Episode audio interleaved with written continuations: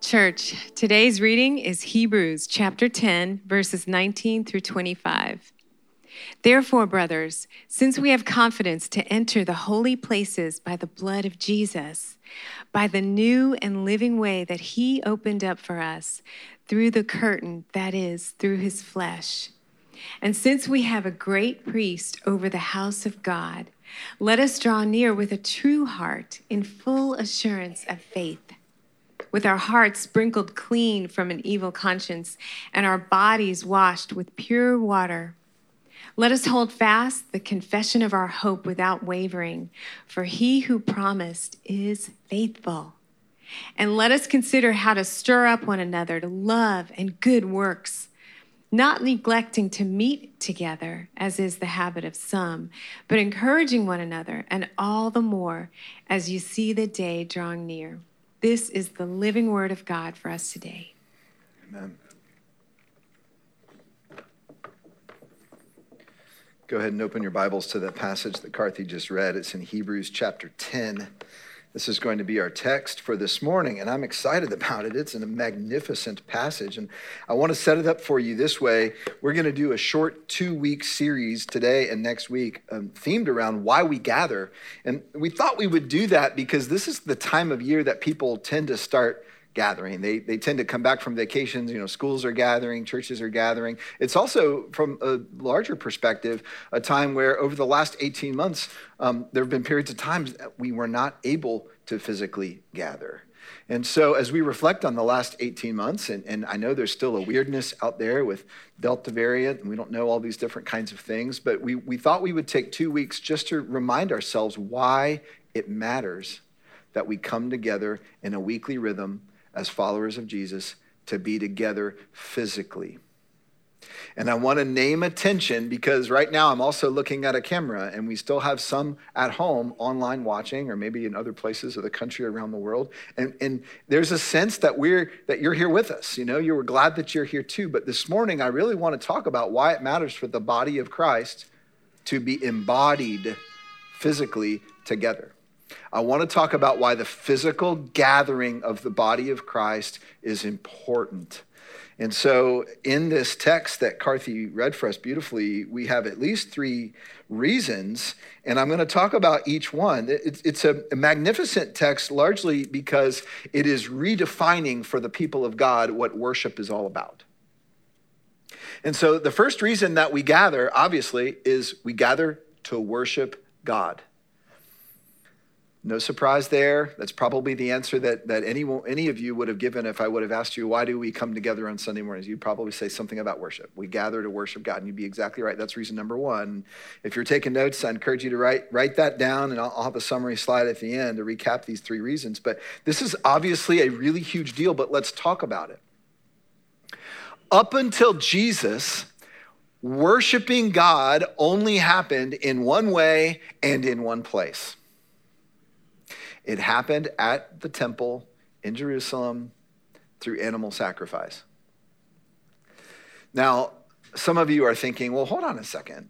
I understand that there was temple sacrifice going on, but you said that there was only one way and one place to worship God. That can't be right. Weren't, weren't people worshiping apart from the temple? Not in the technical biblical word worship. If you ask any Hebrew from the Old Testament days and even, you know, in the first century prior to the destruction of the temple in AD 70 by Rome, if you were to ask any Hebrew person, how do you worship? They would say, "We go to the temple and offer a sacrifice." Is that the only way to worship? You'd say? Well, they'd say, well, we can pray to God, we can sing, we do all these other things, but they wouldn't have called that worship technically.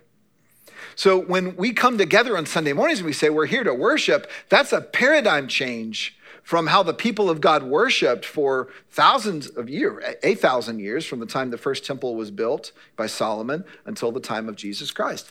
You could not build another temple. There was one temple there was one place of sacrifice, there was one worship, and that was so significant because the Hebrew people understood the temple is the most sacred location on the earth. The temple, in a sense, is where heaven and earth overlap, where God's space, heaven, and human space, earth, intersect. The temple is the portal. That's the way that they understood it. And in a very true theological sense, the Spirit of God indwelled the temple. Now we know God's presence is everywhere, but in a particular way, God's presence was at that temple, and, and he was enthroned between uh, on the, the Ark of the Covenant. And we'll talk about that in just a minute. Now, you would approach the temple as a worshiper the time before Jesus. And, you know, I would imagine your heart would be beating quickly because you'd be realizing I'm drawing closer and closer with every step to the very presence of the one true God. The temple was physically built with a hierarchy of access to the presence of God. God Himself was in the Holy of Holies at the center of the temple, but you could not just waltz into that room. Oh no. Depending on your status, depending on your nationality, and yes, sadly to say, depending on your gender, you could only get so close. There were six layers. The sixth layer was called the court of Gentiles. It was the furthest out from the Holy of Holies. It was an outdoor area, as most of these layers are. And it, just as you think it sounds, if you were a non Jew, a Gentile person, you could only come into the court of Gentiles, the sixth layer out from the presence of God. The fifth layer was the court of women.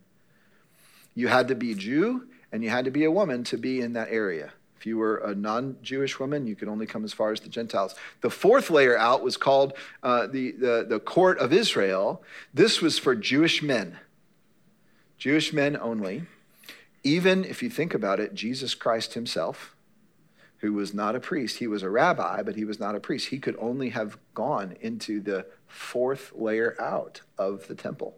Interesting. You're still out, outdoors at this point in time. The third layer was called the court of priests, still outdoors. This is where the sacrifices were actually done. So I, have got a, a, picture here that we'll put on the screen. Um, and it'll connect in just a moment. There it is. So this is the court of priests. Now you notice there's the altar. That's where they would do the sacrifices. Maybe you'd never thought about the fact that not just anybody could go into that area, that that uh, courtyard area where the uh, the altar is.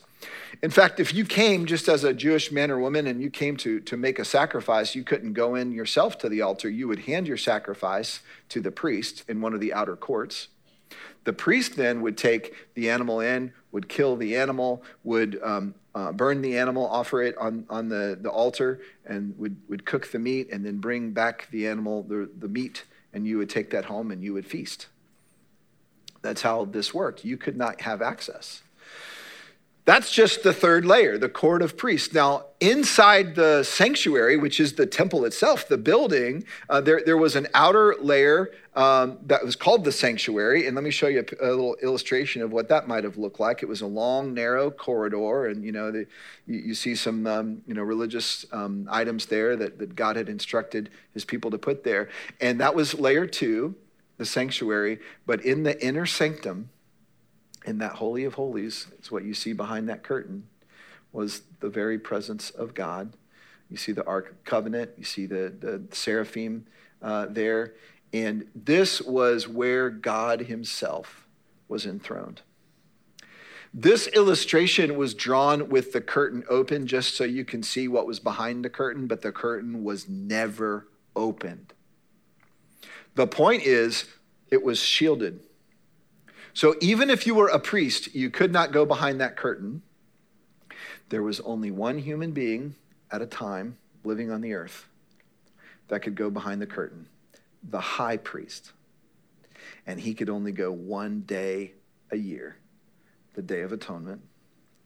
And uh, they, they started the tradition where they would tie a rope around his waist in case he dropped dead in the presence of God. They could drag him out so that no one else had to go in.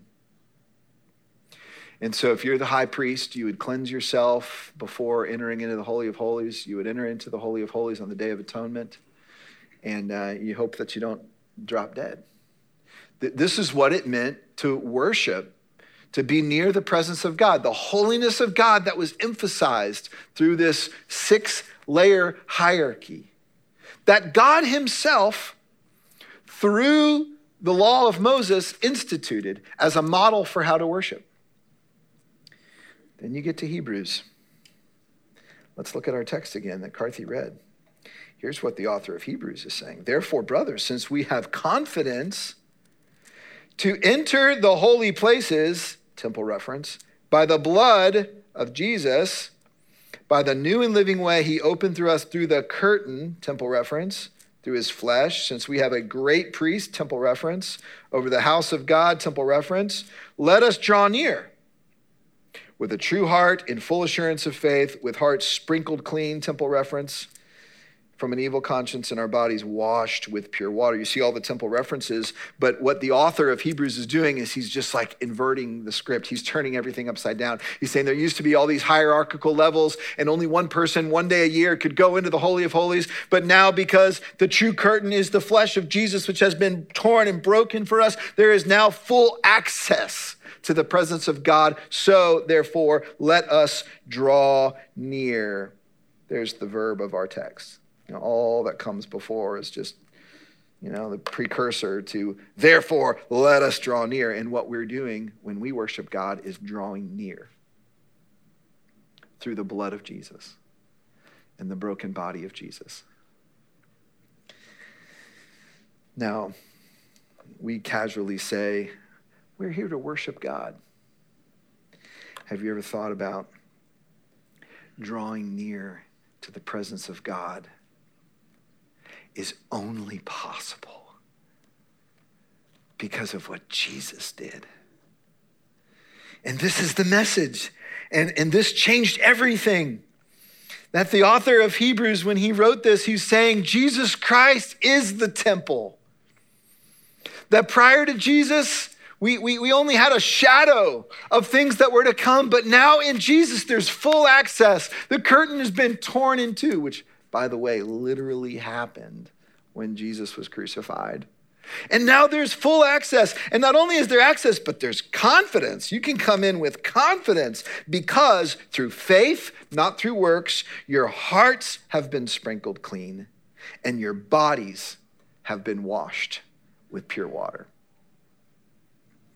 By the way, I love the fact that this text addresses the cleansing of our hearts and our bodies because we sin with both. And so we are washed clean, not through a ritual bath, which they did in that time before they would enter into the holy places. We're washed clean through faith, through putting our faith in the once for all sacrifice of Jesus Christ. And, and before I move off this point, I just have to say I know men and women and young men and women come in this room every week and you just feel so dirty inside.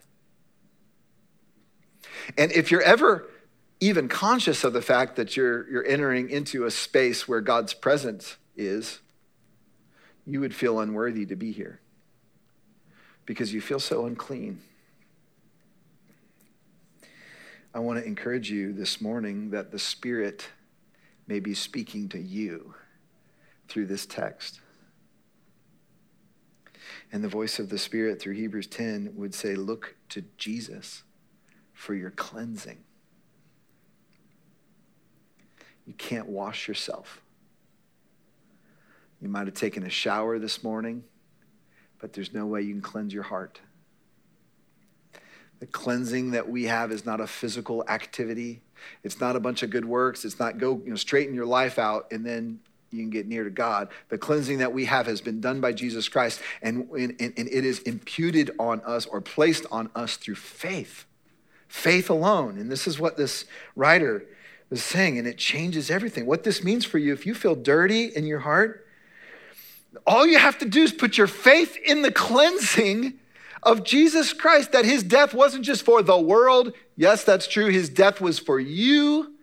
And when you personally believe that, your heart is cleansed. And so you don't need to stumble in here feeling dirty. You can, stumble, you can come in with confidence. And you can draw near to God with a true heart the text says, in full assurance of faith, because it's about Jesus, not about you. And so, the first reason we gather on Sunday mornings is we gather to worship, and that is a big deal. It doesn't mean we just come to sing songs, although next week, Carl Carty, our, our worship pastor over worship at both campuses, is going to teach the message because we wanted him to teach on singing you know, we devote almost half of every worship service to singing. And, you know, some of you love it, others of you just tolerate it. But Carl's going to talk about the biblical reasons why we sing as an aspect of our worship. But worship is really about drawing near to God with hearts sprinkled clean by the blood of Jesus and bodies washed with pure water so we can enter with confidence into the throne room of God. That's what worship is all about now. So, the first reason we gather together on Sunday mornings is we gather to worship God together. We draw near to his presence. The second reason we gather together is to learn to follow Jesus. To learn to follow Jesus. Let's look at the next couple of verses in our text. Let us hold fast the confession of our hope without wavering, for he who promised is faithful and let us consider how to stir up one another to love and good works. What is the confession of our hope? Jesus Christ, crucified and raised. The confession of our hope, the way this sentence is structured, points to He points to Jesus, who promised us, and his promise is faithful. That's the confession of our hope. So, the confession of our hope, in a sense, is a person, not a creed.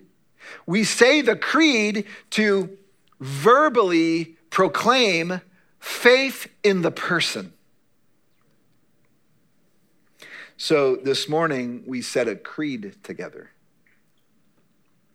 By the way, those words from Colossians chapter 1 that we read corporately together, uh, many historians believe that might have been the very first creed.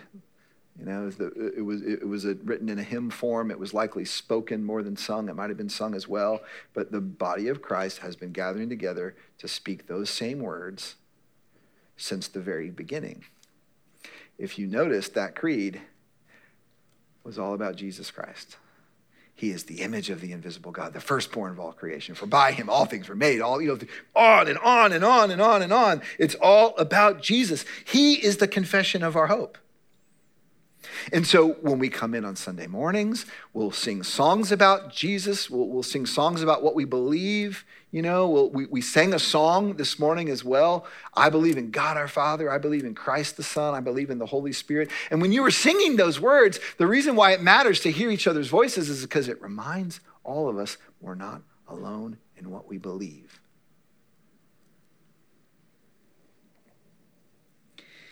Speaking and singing together. The words of our confession reinforce reinforces to our own hearts and to those around us what is true in the world and what is true about us. So it's not for entertainment value. I mean, we have incredible musicians on this stage. There's no question about that. It's one of the blessings of living in this area. But guys, this is not entertainment value that we come. You know, it's one of the reasons why I, I'm conflicted inside, even like how the room is set up. And this is just kind of the model of church we're in, and it maximizes space and it's efficient. But it sort of sort of sets up this performer spectator paradigm that I would love to break. It's one of the reasons from time to time we worship in the round. You know, some of y'all come and are like, oh man, I hate it when we do this. Well, one of the reasons we do this is because we're trying to make a point that the center of it is not what happens up here. Some of y'all are wondering, why did we start doing the Lord's table? every single week when it used to just be once a month or once every six weeks is because the center of our worship is not the teaching, it's not the music. The center of our worship is Jesus Christ crucified and resurrected in our faith in Him. So we gather to worship God, we gather to learn to follow Jesus together and remind ourselves what is true, who is true, and who we are in connection to Him. I'm going to go on. Um, if I call it a soapbox, it, it will be a little too strong, but I do feel passionate about what I'm about to speak of. Your core value, if you're a Christian, I'm sorry, your core identity if you're a Christian, your core identity is follower of Jesus. Not biblically minded family values people. We are followers of Jesus. I hope we are biblically minded. I hope we do have biblical values. But our core identity is followers of Jesus. I'm going to press this a little further to talk about why we teach the Bible the way we do here. The Bible here at Fellowship is a really big deal. You know, I like to joke the Bible's in our middle name Fellowship Bible Church. Why do we teach it expositionally? Why do we te- teach it with such care? I, I, know when I talk to many of you that have come to this church from other places, one of the first reasons you hear about why you're here is, well, we're looking for a church that really took God's word seriously and teaches God's word seriously. And we do that here, and we absolutely do. So, why do we do it here that way? I want you to know we teach the Bible the way we do, not because the Bible is the center of our faith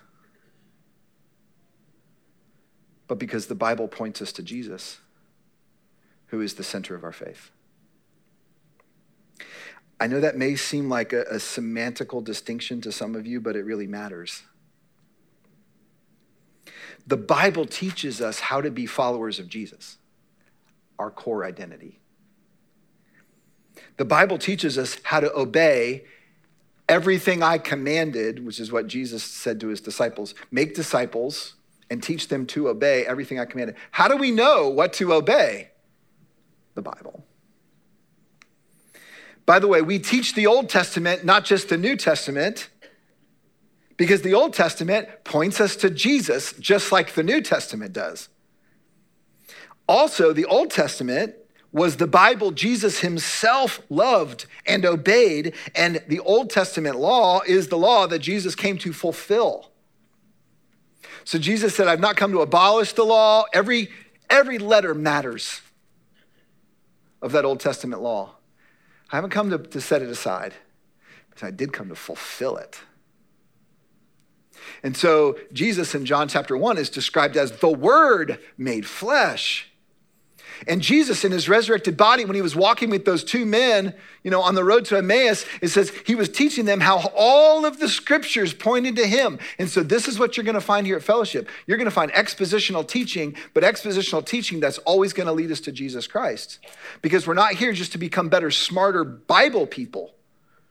We're here to become followers of Jesus Christ and we're going to find him, we're going to encounter him, we're going to learn what it means to obey him and be disciples of him through a disciplined, diligent, and yes, sometimes even academic study of the scriptures that he came to fulfill. So, I think I can step down off of that, whatever that was, and, and just say this matters to us. I love God's word, but I don't ever want us to be a Bible centered church as much as I want us to be a Jesus centered church that teaches the Bible with love and passion and care because it matters to Jesus and it matters to us. Now, the idea of following Jesus continues in verse 24. Let us consider how to stir up one another to love and good works. Stir up is a fascinating word in the, in the Greek. It's well translated into English because in the Greek, it's a provocative word. You don't stir up something gentle, um, you stir up trouble, you stir up controversy, you stir up revolution. What kind of revolution are we called to stir up? Love and good works. This is the revolution that Jesus started. And some of you, that, that sounds maybe just soft to you or just hippie. You know, but Jesus wasn't a hippie, not in the flower child or whatever kind of way that we think of hippie. But when Jesus was asked what the greatest commandment of the scripture is, he says there, there are two love the Lord your God with all your heart and love your neighbor as yourself. He's saying all the commandments are summed up with the concept of love. And by the way, love, apart from that love being expressed through good works, actually isn't love. It's just the whispery feeling stuff. Love is, is Yes, it's an emotion, it's, it's a desire, it's, it's a thought, it's a, and it's a choice that all comes together as an expression of your heart. Love God, love your neighbor as yourself. So don't, don't mistake, there is a revolution that Jesus started. It is a revolution of God's love poured out on the earth through the person of Jesus. Now, you and I are many Jesuses. And collectively, we are the body of Jesus on this broken, fallen, wrestling, struggling planet. How will they know God's love if not through the body of Christ? They won't. So we are to be provoked. We are to stir one another up. Provocative word to love, active love that is expressed through good works. And so, we gather together to worship God, enter into the presence of the Holy One we gather together to learn to follow Jesus. He's our core identity. And finally, we gather together to fellowship in the Spirit. Fellowship in the Spirit. Look at verse 25.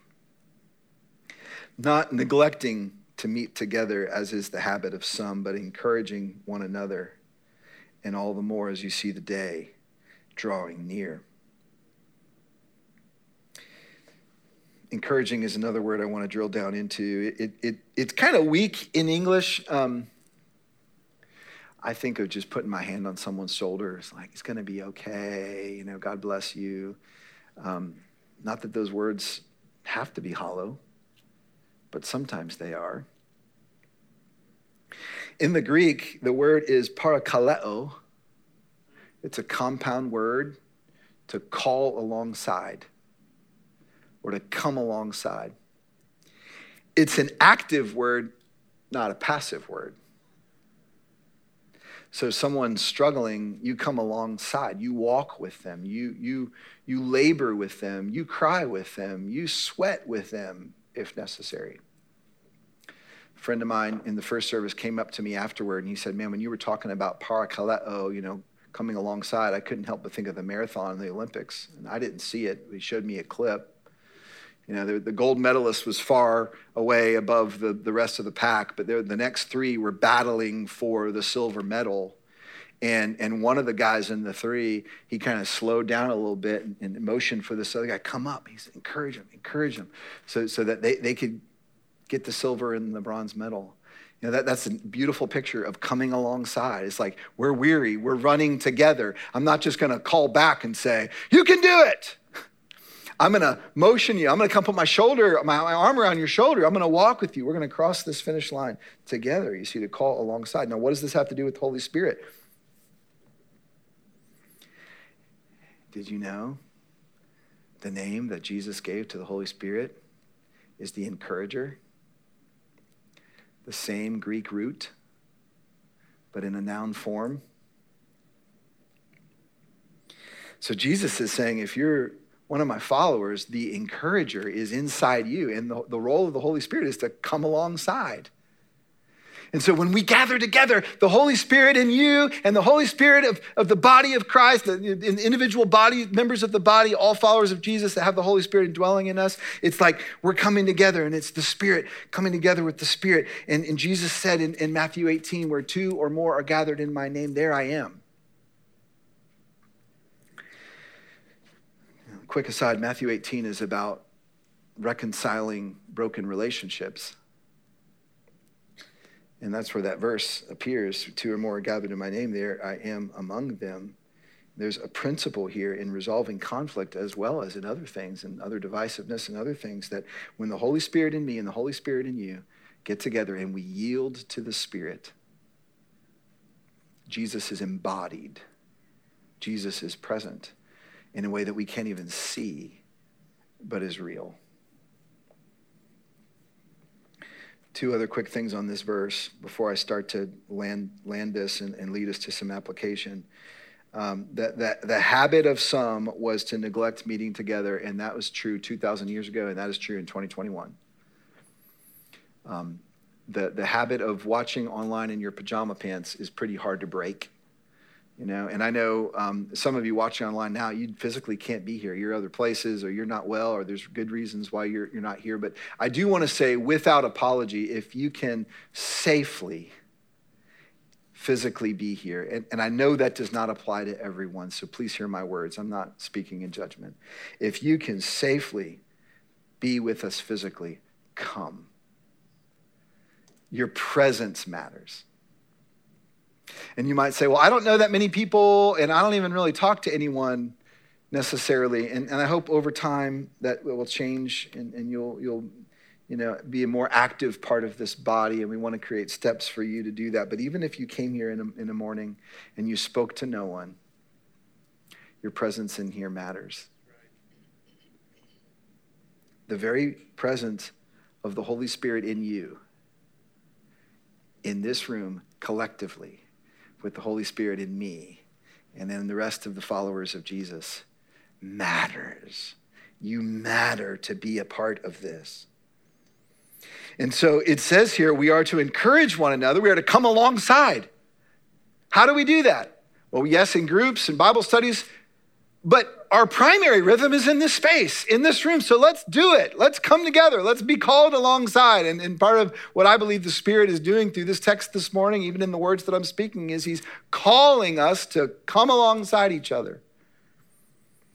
And it's interesting, he says, all the more as you see the day drawing near. The day is a reference to the return of Jesus Christ and the judgment of the earth. It's the, the restoration of all things, you know, it's, it's coming. And uh, maybe because of the uh, political context we've been in or the, the pandemic or whatever, I've had more people in the last 12 months come to me and say, Do you think the end is coming near than I have, you know, in all my, my previous time as a pastor? And here's the answer that I'd give to that I don't know and neither do you, and neither does anyone. However, however, we are called to live as if the end is near.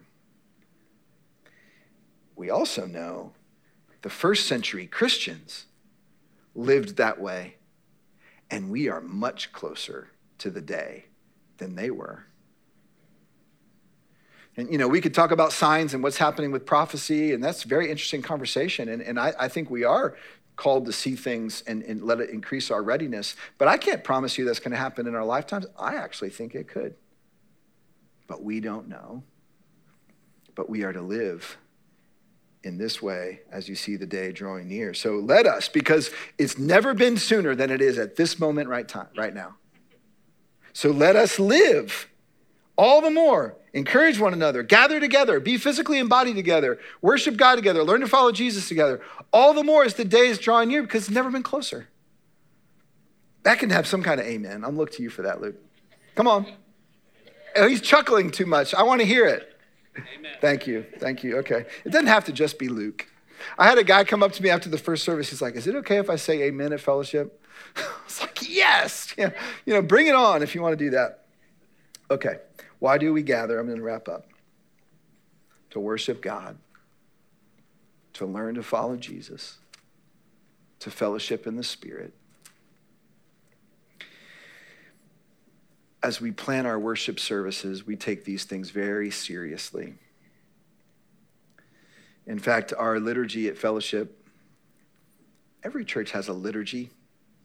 Some are formal, some are informal. Our, our liturgy at fellowship models these things. You, you can't see all this, but this is the, the software tool called Planning Center that we use. And every Sunday, there's going to be four elements of our worship service. And we don't announce it, but I want you to see it because I want you to see our liturgy, our community, God's glory, God's word, our response. Sometimes we change the order up a little bit but our community is the fact that we are here to be a body. And so, under our community this week, with the announcements, introduce Lindsay to follow up on the, the counseling center update email and a prayer for our body that I gave. Under God's glory, what did we do? Well, we sang the way, the Colossians Creed, this I believe. God's word is what we're doing right now. We had a scripture reading from Carthy, and now I'm teaching, and then we're about to respond. Because when God speaks to us, we always want to respond to what he says. So we're going to respond through the Lord's Supper. We're going to sing a little bit more, and then I'll come up and send. Now, this happens behind the scenes, so to speak, but I wanted you to see it because our community is a part of this, like the, the fellowship of the Spirit. We're going to center everything around Jesus. He's the core, He's the, he's the embodied Word of God. Glorifying God is what it means to worship. We take this very seriously. And so we're going to respond now to the teaching of God's Word through celebrating the Lord's table together. And so I want to encourage you go ahead and pull out your communion elements, and you can start peeling back that first layer to get to the wafer to get to the bread. The band's going to come back up because we're going to sing a little bit more in a moment. But I want to invite you to celebrate the Lord's table differently this morning than we have done it in the recent past. Typically, the way it works is I lead us and, and I walk us through it, and then we'll all eat together, kind of, you know, in unison, and that's good. But this time, I want us to do it in a way that feels more embodied for us as a community. We also call the Lord's Supper communion. And the word communion points us to two things our co union with Jesus Christ vertically, and our co union with one another horizontally. And so, this one simple act of communion is representing both of those. It is a, a, recognizing a unity we have with Jesus Christ and with, with God Himself through the sacrifice of Jesus. And it is representing a unity that we have with our fellow brothers and sisters, this family of faith that we're a part of. And that's why we do this in community together. And so here's how I want you to do go ahead and stand to your feet. And I'm going to put on the screen just a simple phrase that we're going to use this morning. And here's what I want you to do in just a moment. I'm going to say, turn to someone near you. And it could be someone you came in the room with, it could be someone you've never met. But as much as possible, let's try not to leave anyone out of this and introduce yourself just real briefly. You don't have to have a long conversation, but just introduce yourself. And then I want you all, as a, as a couple or a small group or a family or just a small little embodiment of the body of Christ, I want you all to say these words together. You'll say together, the body of Christ broken for you. We'll leave this on the screen, then you'll eat the bread. And then you'll say, the, the blood of Christ shed for you. Look each other in the eyes as you say these things and, and eat and drink together as community. I know not all of you are participating in the Lord's Supper, and I know this kind of puts you in an awkward position, and I don't mean to do that. So I want to give you permission. That is okay. No, no one's going to think weird of you. You can introduce yourself and, and, and then just stand and, and smile and, and just, just be, be, a, be a part of this from that posture, and that's great. That's okay. And if you are, if you do have one of the communion elements in your hand, then you'll be drinking and you'll be eating. So go ahead now, introduce yourself, and then say these things together and eat the bread and drink the cup, and then we'll sing.